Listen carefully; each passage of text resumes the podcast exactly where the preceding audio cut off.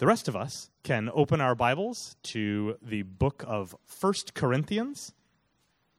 Uh, Pastor Matt is going to continue his sermon today uh, through the, the signs and seals of the various things that we are instructed to do as the church. So we will read from First Corinthians chapter eleven, starting in verse seventeen. For those of you who might be unaware, the chapters are the big numbers, the verses are the little tiny numbers in the middle of the text. So First Corinthians chapter eleven, verse seventeen.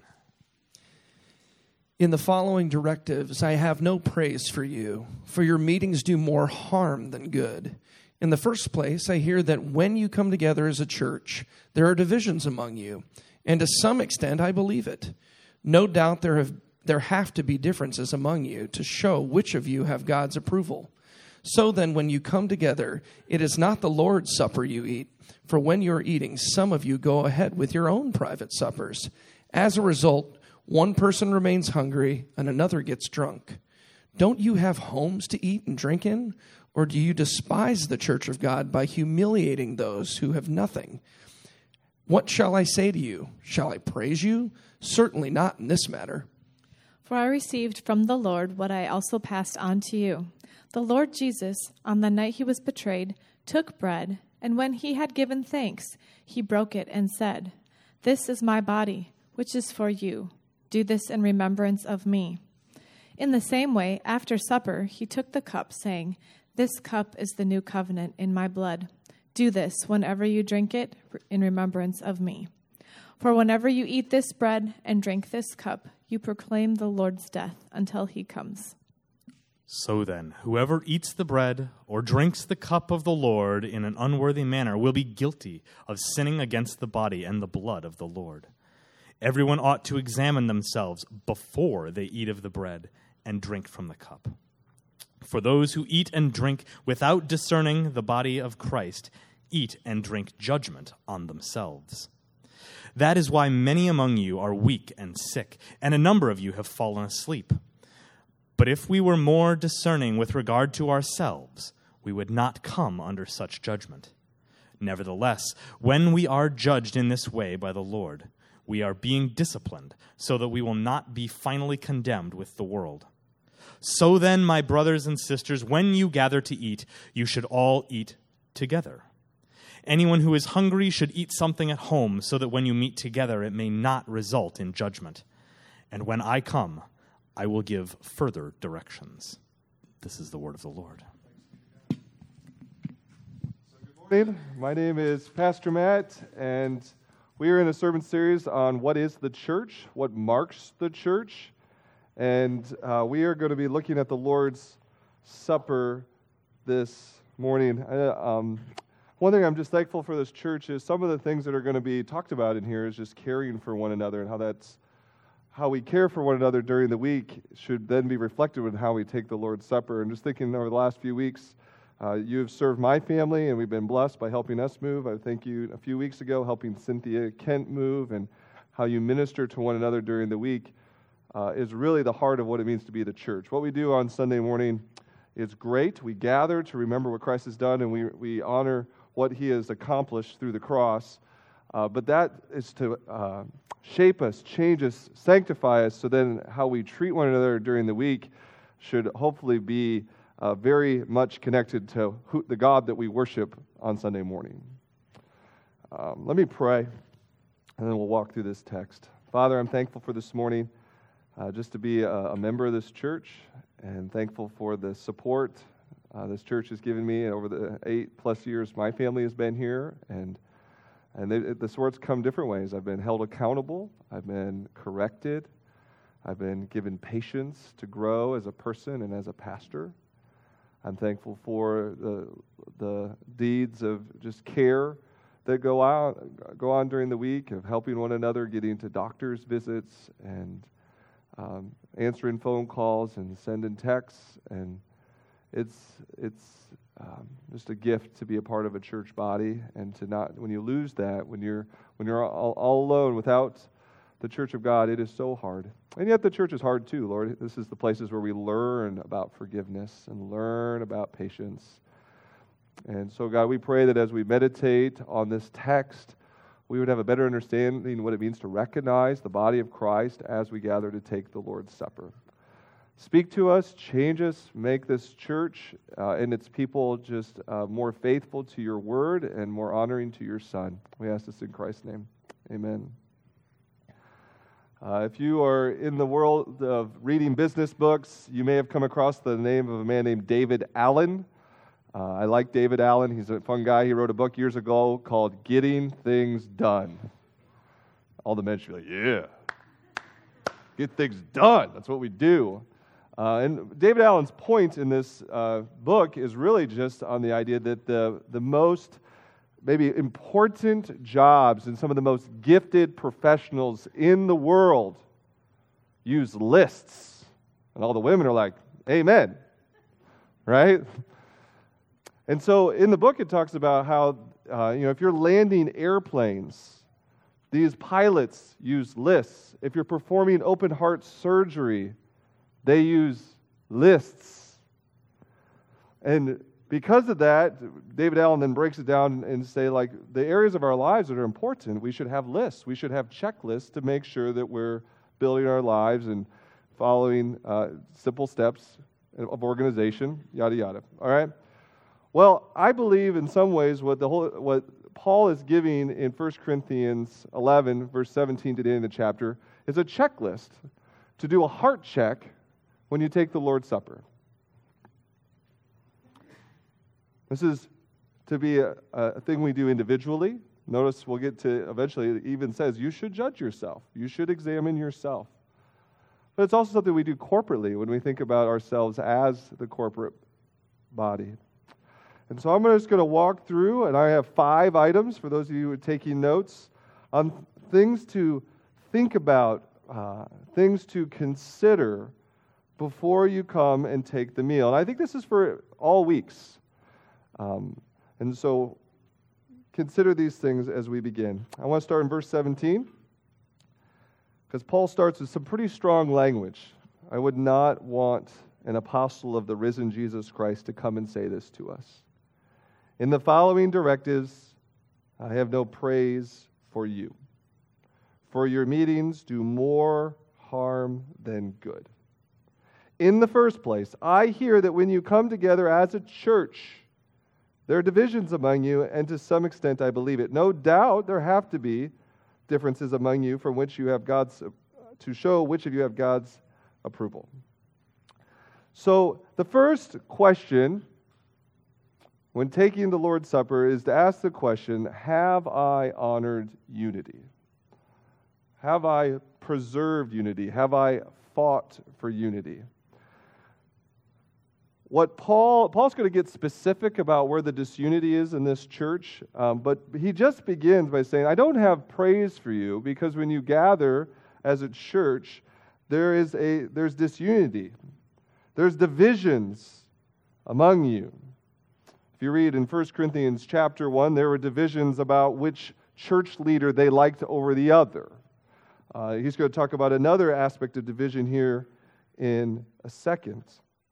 And he's concerned because the meal is to celebrate that God has made a people through the blood of Jesus. He did everything he could to bring unity. And so when you take a meal celebrating what Christ has done, the union that he has done, he asked his people, how have you done to preserve and fight for unity, to pursue unity? A verse that is always helpful for me is in Romans twelve eighteen. If you turn in your Bibles to Romans twelve eighteen, it's just a it's one of those useful verses to memorize and make it a life verse for you in the church family. Romans twelve eighteen, Paul instructs here, if it is possible, as far as it depends on you, live at peace with everyone. If it is possible, as far as it depends on you, live at peace with everyone. This verse is so helpful because it's saying not every relationship, not every situation is going to be perfect. And we live in a fallen world. The question is, have we done to the best of our ability to live at peace, to preserve unity? Because here's the thing I want you to realize in taking the Lord's Supper. The idea is, have I preserved unity, or have I uh, honored unity? Doesn't mean that things have to be perfect. The question is, are your, is your heart pursuing these things? We'll get to uh, uh, number three on our checklist. The idea is, you, you know, to take this meal, you have to confess that you're a sinner in need of a Savior. So this, when I'm talking about preserving unity and fighting for unity, it isn't that every relationship that you have is perfect. The question is, though, are you still trying to pursue reconciliation? Or have you said, well, I'm not going to live at peace with that guy because he's a jerk? And so, um, we're, you know, I just see, so as you test your heart, have I honored unity this week? So uh, a couple of things that might betray that you haven't honored unity this week uh, is, have you been questioning people's motives, either in your heart or out loud?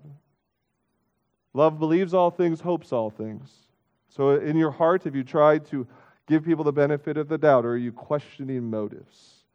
Have you been given to gossip? Or on the positive, have you been using your lips for encouragement, to build others up and to encourage others to love?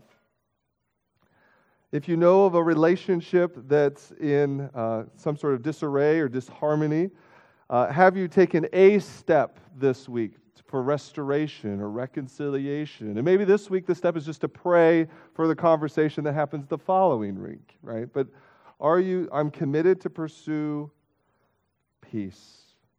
Have I honored the unity of the Church of God? Second item on your checklist is to ask the question, have I considered the whole community? Have I considered? So if, the, if you like one word's, uh, unity is the first word, and then I would say consideration is the key word on the second list. He goes on and says in verses twenty-one and twenty-two, he says, when, for when you are eating... Uh, actually, I'll go tw- verse twenty and twenty-one and twenty-two. So then, when you come together, it is not the Lord's Supper you eat. For when you are eating, some of you go ahead with your own private suppers, and as a result, one person remains hungry and another gets drunk. Don't you have homes to eat and drink in? Or do you despise the Church of God by humiliating those who have nothing? What shall I say to you? Shall I praise you? Certainly not. In this matter. So now we're zooming in. Paul's zooming in on what is the issue, the key issue of division in the first century in Corinth. And the issue is, uh, when they had these meals, they were having, uh, uh, usually the, the taking of the Lord's Supper was a part of a larger meal. Sometimes they were called love feasts or agape meals. Uh, we call them potlucks. But what says has happened, and what has happened though is, um, there are people being excluded, and they are going hungry. And it says specifically who these people are. In verse twenty-two, he says that you are humiliating those who have nothing. That there are poorer members in this church that are missing out on the meal. They're being excluded. Scholars argue it's probably one of two different reasons why why these people who are poor have been excluded. Uh, one could be that just like a lot of people, even today, they don't have um, flexibility in their work schedule, and so they might not have either. They might not be able to get off work to make it to the meal. The second idea is in the bigger Roman households, there were. Uh, you know, porticos and porches and different divisions of the house, and it's possible that on one portion of the house was for the upper class where the food was, and there was another portion of the house where the more typical lower classes dwelt, and they didn't set out food for them. Either way, this meal to celebrate the unity of the body of Christ is actually displaying disunity, because the poor are not participating. They're missing out on this fellowship meal. Maybe even being excluded from the Lord's Supper itself. And Paul is so concerned, verse twenty, he says, when you're coming together, you're actually then not doing the Lord's Supper.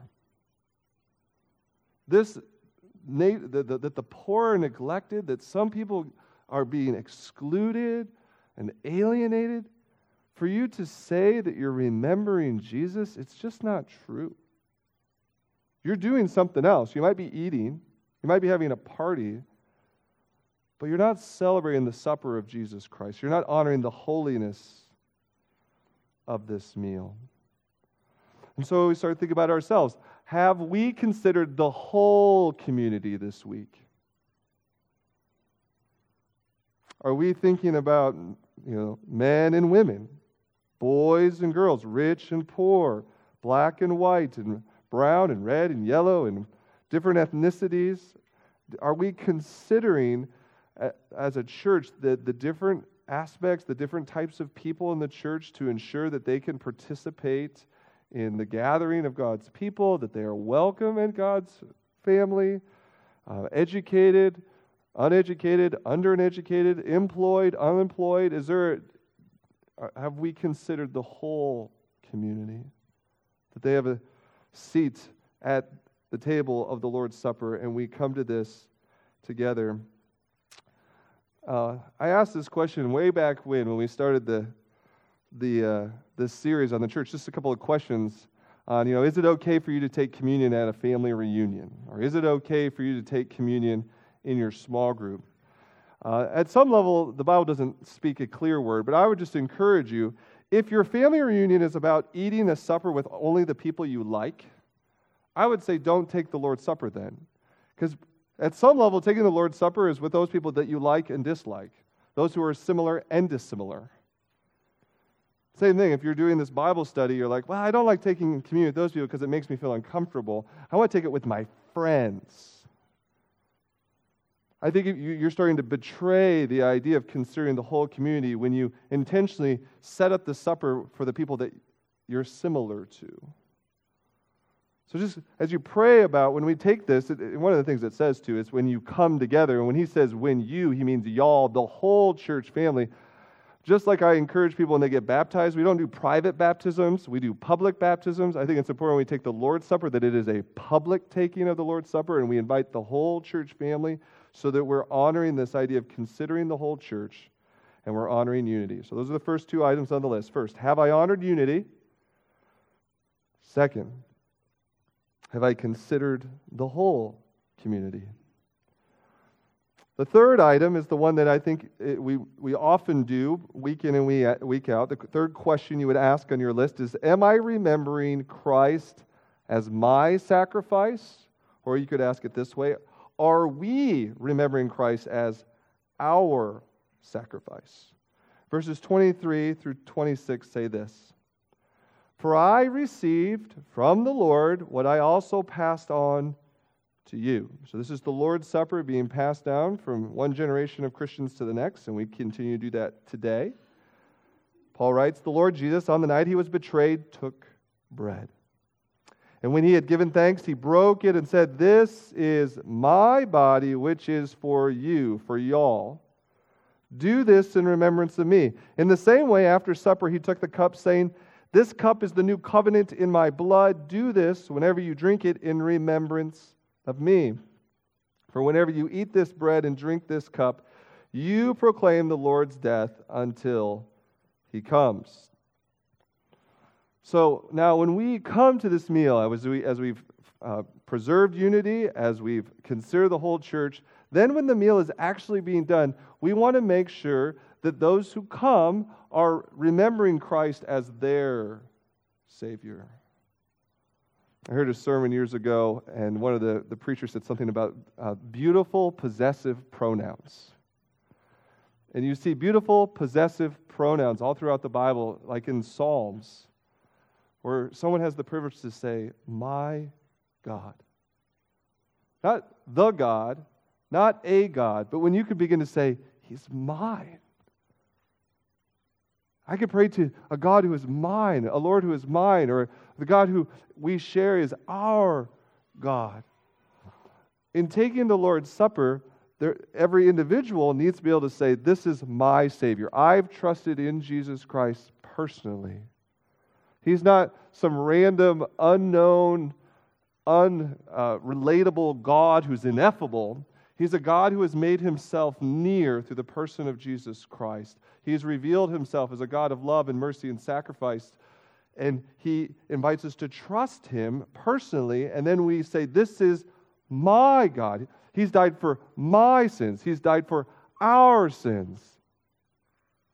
And so if you're going to take this meal today, ask the question, am I remembering Christ as my sacrifice? He died for my sin. A number of years ago, some of us memorized a simple way to remember the gospel using the, the word gospel as an acrostic. Let me just remind you of these words that are just very helpful. Have I trusted the good news of Jesus Christ? Have I believed the gospel? What is the gospel? G. God created us to be with him. Do you believe that? That God created you? Then O of gospel. O, our sins separate us from God. Do you recognize that our behavior, both in our hearts and out through our lives, separates us from God? The S is sins cannot be removed by good deeds. Sins cannot be removed by good deeds. Most every religion on the planet, or every other religion on the planet, they have all kinds of good advice. Only Christianity preaches good news. Every other religion says, do. Christianity says, done. Jesus said, it is finished on the cross. And so our good deeds, even our best deed, is still tainted with some selfishness and pride. And so our sins cannot be removed by our good deeds. But then the hope is in the P of gospel. P, paying the price for our sin. Jesus died and rose again. Paying the price for our sin. Jesus died and rose again. So I can't pay for my own sin. I can't remove my own sin. And so Jesus dies in my place. And his resurrection confirms its victory. Some people say, Jesus wrote the check on Friday and it cleared on Sunday. It's good. It's good. Then the E of gospel is everyone who trusts in him alone has eternal life. And the key word is there, alone. Am I trusting in Jesus plus my good works? Am I trusting in Jesus plus my church attendance, Jesus plus the money I give to charity? Or am I trusting in Jesus alone? That he is the one who saves me. He is the one who brings me into the family. That it was his blood that was given. His blo- body that was given. And then finally, one of the greatest things about the gospel, L, life with Jesus starts now and lasts forever. It starts now and lasts forever. A lot of times people will say something to the effect of, oh, so when I die, then I get eternal life. No, no, no, no. When you trust Jesus, you get eternal life now. The Holy Spirit dwells in you. There's forgiveness of sins. Second Corinthians five seventeen, therefore everyone who is in Christ is a new creation. Old things are passed away. New things are coming. There's life now. Uh, the passage that uh, Matt Roston read out of Colossians, where it starts talking about, we set our minds on Christ, and he begins to transform character in us now. So as we go to the Lord's Supper today, the question is, am I remembering Christ as my sacrifice? He died for me. His blood was shed for me. He's the one who's made me new. He's the one that gives me access and privilege to the table. I'm not coming to the table because I had a good moral week. I'm coming to the table because Jesus paid the penalty for my sin.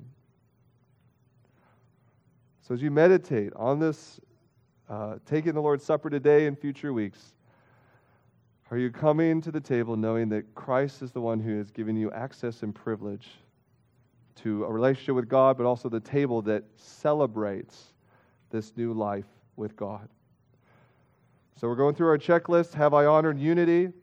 Two, have I considered the whole community? Three, am I remembering Christ as my sacrifice? And then the fourth item on the list, have I judged myself? Have I judged myself? And really, this is the whole point of the, the sermon, right? Having a list, right? But have I have I been judging myself? Verse twenty-seven through thirty-two. He says, So then, so then, whoever eats the bread or drinks the cup of the Lord in an unworthy manner will be guilty of sinning against the body and blood of the Lord. Everyone ought to examine themselves before they eat of the bread and drink from the cup. For those who eat and drink without discerning the body of Christ. And I think in this context, based on everything that we're reading here and in the next three chapters of First Corinthians, to discern the body of Christ means the church. This is Christ's body, which he has purchased for us. Are you discerning? Are you thoughtful of the body of Christ? Because it says, if you eat and drink without discerning the body of Christ, you eat and drink judgment on themselves. And then he says, that is why many among you are weak and sick. A number of you have fallen asleep, which means they've died. But if we were more discerning with regard to ourselves, we would not come under such judgment. Nevertheless, when we are judged in this way by the Lord, we are being disciplined so that we will not be finally condemned with the world. I'm going to start here with the end of these verses just to realize what was going on. It seems that in this church, in the first century, there has been this outbreak of illness and death. So people are getting sick, and some people are dying. And these verses say that this is some sort of discipline of the Lord on the church. Now, some interpreters, some scholars will say, like, will make this very individualistic and say, all right, brother and sister, if you don't do this checklist and you don't take the Lord's Supper thoughtfully, you're going to die. Other scholars will say, when a corporate church When a corporate church isn't honoring the taking of the Lord's Supper, there'll be discipline on the whole, the discipline's on the church rather than the individual. I'm not sure which. I do know that there is a history in God's people, both in the Old and New Testament, that when the most holy things that God gives us are mistreated, there is some sort of discipline. Uh, Aaron was the first high priest over the people of Israel under the Old Covenant. And he had two sons named, named Nadab and Abihu.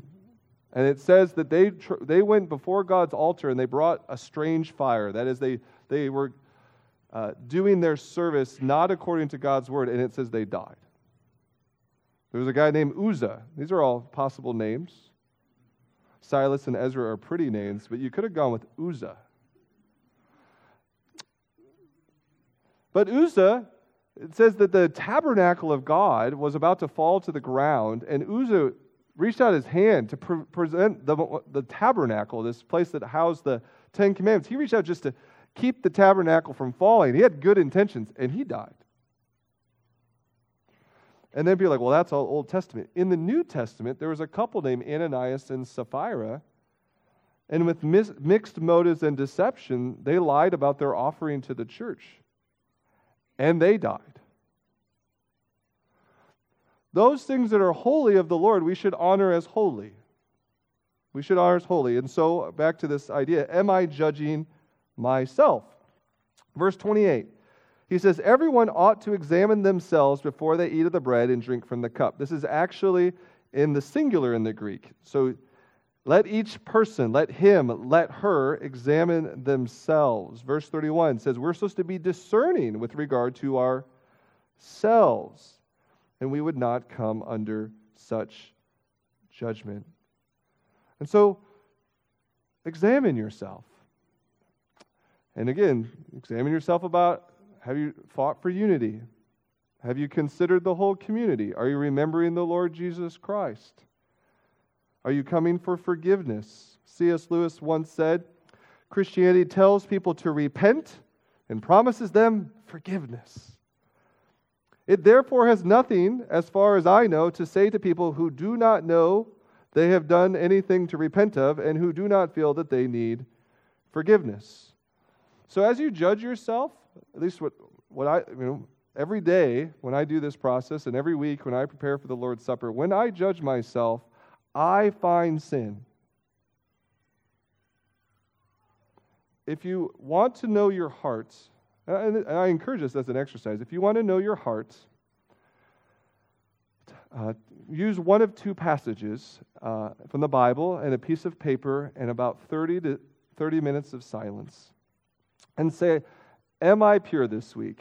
And then go to First Corinthians thirteen. Love is patient, love is kind, it does not envy, it does not boast, it does not... Uh, oh man, I lost it. Love, uh, love is patient, love is kind, it does not envy, it does not boast, it is not proud, it does not dishonor others, it is not self-seeking, it is not easily angered, it keeps no record of wrongs. Love does not delight in evil, but rejoices with the truth. It always protects, always trusts, always hopes, always perseveres. If you have thirty minutes of silence in just those verses, as you judge yourself, as I do, there's things to repent of before you come to the table. Here's the good news. Jesus always offers forgiveness to those who repent. If that passage doesn't get to you, go to Galatians five, twenty-two and twenty-three. Meditate on these verses. But the fruit of the Spirit is love, joy, peace, forbearance, kindness, goodness, faithfulness, gentleness, and self-control. So you judge yourself. Do you find yourself falling short of those? Here's the good news. You confess, you repent, forgiveness. Remember, this table is for those who confess themselves as sinners. This is a sinner's table. So hear this. No perfect people allowed. No perfect people. If you don't, it, it, I'll just say this. If you haven't come to a place yet in your life where you have repented of sin and confessed yourself as a sinner and have trusted Jesus Christ, just know that right now the table isn't for you. When you get to a place where you can confess and join this community of sinners, come, feast, remember. Judge yourself. But remember, too, key in here is also to make sure that we're discerning the body of Christ. Verse twenty-nine, for those who eat and drink without discerning the body of Christ to eat and drink judgment on themselves. So there is a sense in how, you know, judging yourself, but I'd encourage you, even as in this process of preparing for the commun- for communion each week, pray for the body. Judge your church family. I don't mean judge negatively, but but just be realize different people are coming from different walks of life. I, I'll encourage this practice over and over again. I encourage you to pray through our church directory, and if you don't have one, we'll get you one. Pray through the church directory at least once a week. Pray for their names. I often will scribble notes around their names. You know, sometimes it's names of other family members or prayer requests that they have given me. And this is some of one of the ways that I try to consider the body each week. And I'll just let you know, if you use the same directory for a long time, you will feel the weight of being a part of a church because this church is full of people with sorrows and brokenness and hurt and pain. And we get to celebrate some things, but most of us are longing for heaven. But most of us are carrying burdens, our families, our jobs. And this is just one way to kind of prepare your heart, praying for one another, praying for that we all come to this table together just longing for Jesus because and longing for heaven because we are in a difficult world. Have I honored unity? Have I considered the whole community? Am I remembering Christ as my sacrifice? Have I judged myself? Third, fifth and final item on the checklist. Am I preparing for communion at home? Am I preparing for communion at home? The, the, the passage ends this way in verses thirty-three and thirty-four. He says, so then, my brothers and sisters, when you gather to eat, you should all eat together. Some older translations say, when you gather together, wait for each other. Verse thirty-four, anyone who is hungry should eat something at home, so that when you meet together, it may not result in judgment. And when I come, I will give further instructions. I just find this very interesting. Paul is just very practical here. So this whole potluck family meal had caused so much divisions and so much problems, he just said, hey, let, let's get real practical here. Why don't you eat a snack So you can wait for the poorer members of the church to get there so that you can take the meal. Think in advance about the church and honoring Christ long before you get there so that when you're there, you're recognizing the body and you're discerning and you're prepared. And so I just want to extrapolate and say, I would just say most of us probably don't think about communion until you sit down and you look at the bulletin and be like, oh, we're taking communion this Sunday. I would just encourage you, think about during the week about preparing your heart to remember the Lord's sacrifice for us. Some of you are already planning Thanksgiving. You've already made calls to family members, sisters, cousins on who's bringing what to make sure that you don't have too many uh, vegetables and make sure you do have too much dessert. Right? You're already doing that. And the reason we do that is because it's a special meal. We want it to done. We want it done well. We want it to be special. Um, we don't want someone to forget the turkey or the stuffing or the gravy or. But you know that list of what is necessary for Thanksgiving. It just gets longer and longer each year. And the scotcheroos and the pumpkin pie and the cherry pie and the French silk pie. Right? Just all that to say, this is such a special meal that we're celebrating. It's the one meal for the Christian church that Jesus has instituted. And so I just want to encourage us to think about this meal before we get there. Think about the brothers and sisters taking the meal. If there's, you know, and I've done this over the last few weeks, so like if there's some areas of disunity or there's areas of sin in your own heart, you just pray about those things. Give them to the Lord. Live at peace with all people as far as it depends on you. And you just pray through those things and you hand them to the Lord and you say, God, I want to come with a right attitude, with a right heart. It is so easy to treat the most precious things with thoughtless familiarity. You guys are familiar with the expression, familiarity breeds contempt. And so it's so easy. It is. It's so easy to treat our family with uh, thoughtless familiarity. Most of us in the West, it's so easy to treat food with thoughtless familiarity.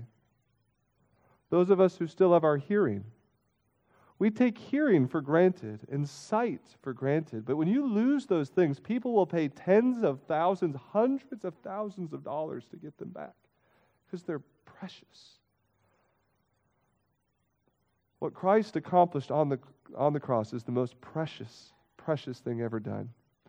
We were not redeemed by gold or silver, but by the precious blood of Jesus. And so now he's given us a meal to remember the precious price. And so we just don't want this to become familiar. Even if you take it regularly, monthly, weekly, we don't want this regular, we want this precious. When you first get married, that like goodbye kiss and that come home kiss, they're precious. And after a while, it's like, oh yeah, I gotta find her because I want to leave, and she'll be mad if I don't kiss her. Right? No, no, no. What do we? How do we get back to those things being precious, especially this meal? So the five things again. So just even pray now in your own heart. Have I honored unity, or preserved unity, or fought for unity this week? Have I considered the whole community? Am I remembering Christ as my sacrifice? Have I judged myself? And am I preparing at home? Have I prepared?